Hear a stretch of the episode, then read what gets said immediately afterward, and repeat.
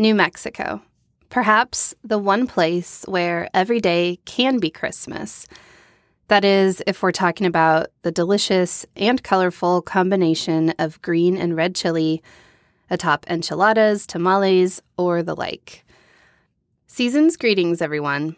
I thought I would do a special episode today focusing on the cultural heritage of the holidays in northern New Mexico, as well as holiday traditions specific to Philmont and Philmont staff. It's just me on this one, so if you've had enough of me in your head, or earbuds, as it were, feel free to skip around or wait until next week's episode with Bob Mosier. And before we hike on, a special thanks to Diana Loomis for sharing her Luminaria photograph from Light Among the Ruins at Jemez Pueblo Historic Ruins.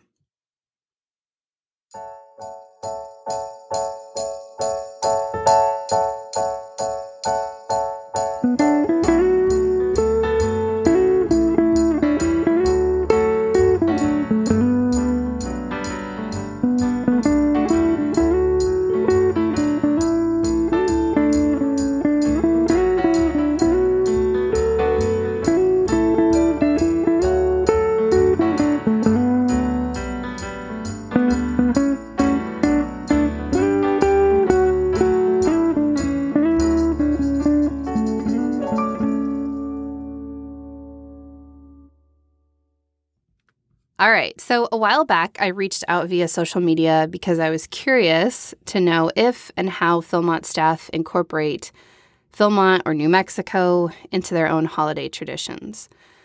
I'm also always looking to add new ideas to my own holiday experience, so I like to take notes from others.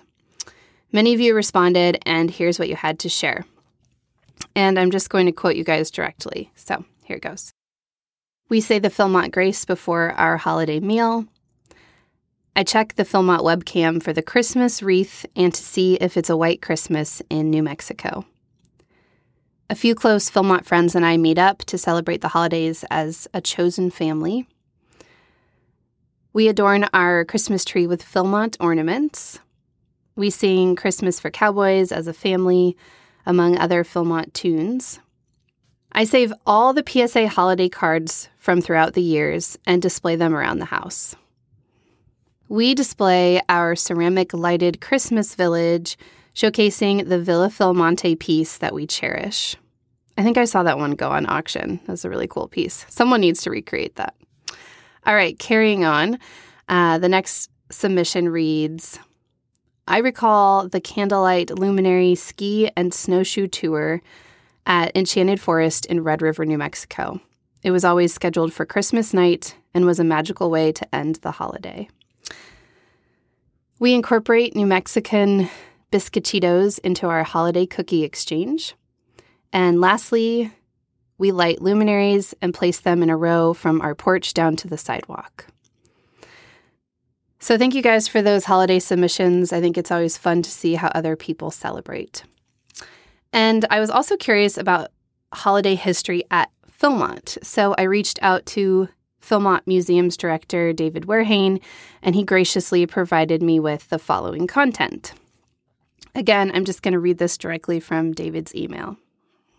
The Phillips family came out to the ranch twice for Christmas, in 1932 and 1937.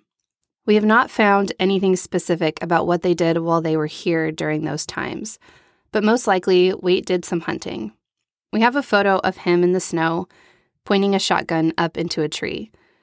George Webster had stocked some of the area around Hunting Lodge with game birds before Waite bought the property. So maybe that's what he was after, or perhaps a turkey. Who knows? Hard telling how far back they could go into the mountains due to snow. Some years you can't even get past the Cito turnaround. Other years we've been able to get all the way to Beaubien. Next up are two brief notes from the years that they were at the ranch during the holidays. In 1932, it reads After Waite, Genevieve, and Chope returned home to Tulsa after Christmas, Helen Jane announced her engagement to W.R. Breckenridge, assuming here that Helen Jane was not with them over Christmas. Next up in 1937, It reads that while they technically did not spend Christmas on the ranch, Waite had met with Walter Head, the then national president of the BSA, at the ranch and discussed donating the North Country in early December. He then went home for Christmas and brought Genevieve back around the 28th for the New Year's celebrations. Then there's the tradition of the Philmont Christmas food basket. Waite used to give all of the ranch employees a generous basket of food before Christmas. The idea was to make sure every employee had a complete and generous Christmas dinner for their entire family. And in Cimarron, some of those families can still be quite large. As far as I know, Philmont Scout Ranch has always carried on that tradition. Last year, we got a whole turkey, brisket, bacon, pie making supplies, potatoes, vegetables, biscuits, dinner rolls, coffee, stuffing, etc. It is a very wonderful thing. And as today wraps up, dated December 9th, 2022, I will drive my staff over to the commissary where about six other staff will be full of cheer, helping to load up these boxes, as we wish everyone a Merry Christmas and be grateful for a wonderful year. David also notes that Waite allowed each of his employees to harvest a mule deer every season, probably around November. David closes saying that in his experience of having lived in the area for about 30 plus years, is that December is the best time of year for most full time employees to take off, travel, be with family. Of course, all the animals still need feeding, ice needs breaking, the water plants need checking, and a few bills need paying. But other than that, the last two weeks around any office or shop is pretty darn quiet. Maybe that is the tradition, and one of the few that mirrors folks all across the country.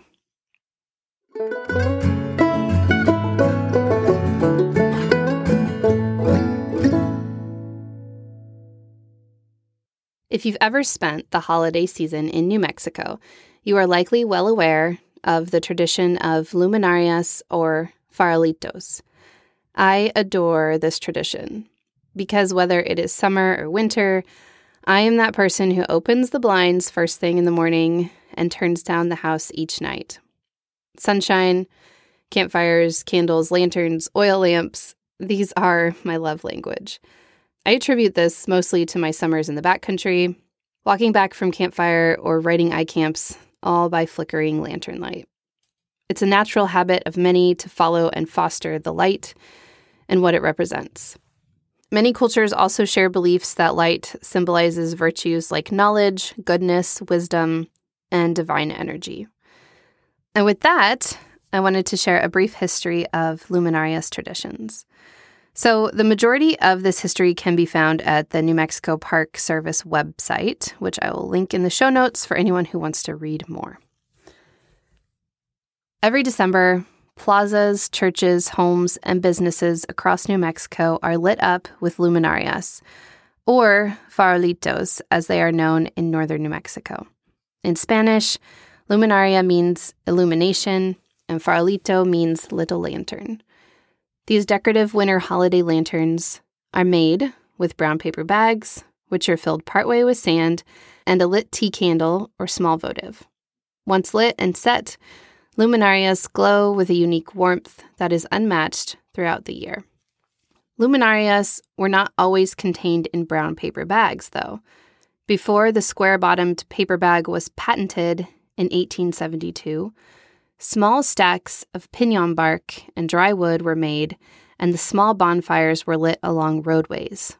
This is where the controversy around the name arises. North of Santa Fe, Farolito is the name for the paper lantern, and Luminaria is the small stacks of firewood, while south of Santa Fe, New Mexicans call the paper lanterns luminarias. The winter solstice is the darkest time of year.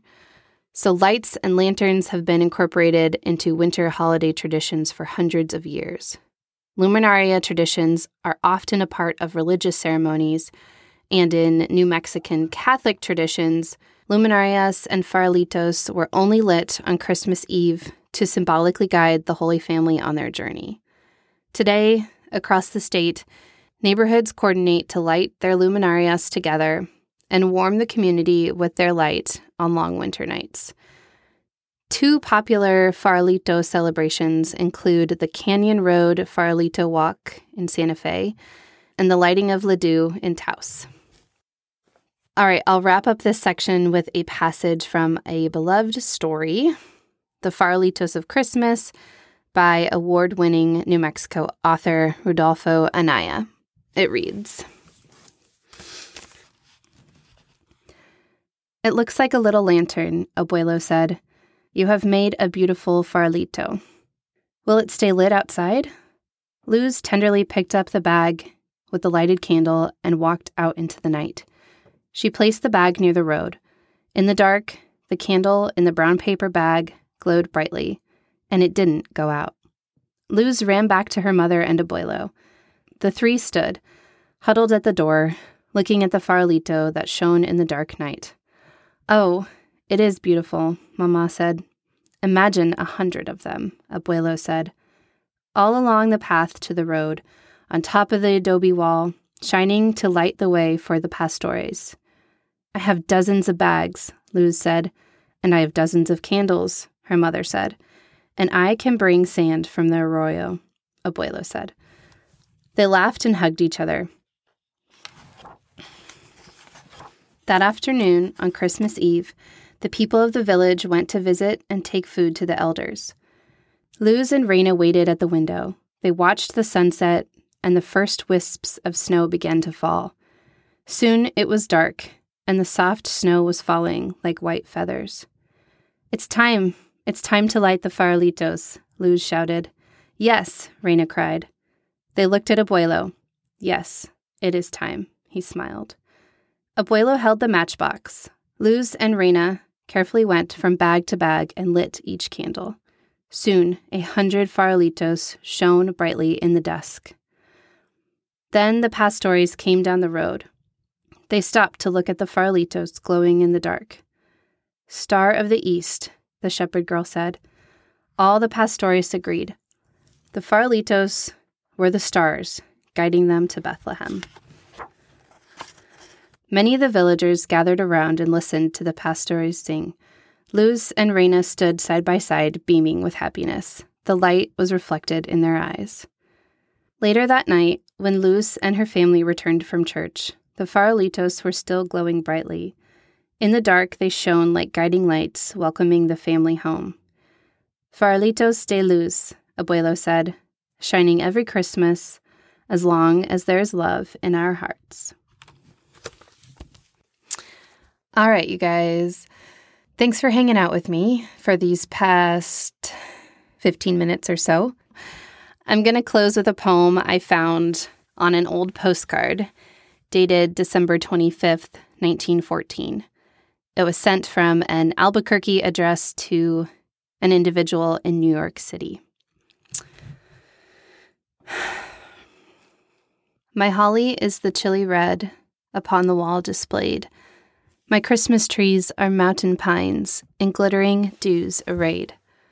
My candles are a thousand stars in God's eternal skies. My psalms, the distant whisperings that from the woods arise. My dearest Christmas gift tonight is the love of those I love, which east or west or anywhere is Christmas gift enough. If you venture outdoors as part of your holiday traditions, perhaps for a nighttime stroll or a fireside meditation, look up and know that I am too, gazing at starlit skies above. Merry Christmas, friends.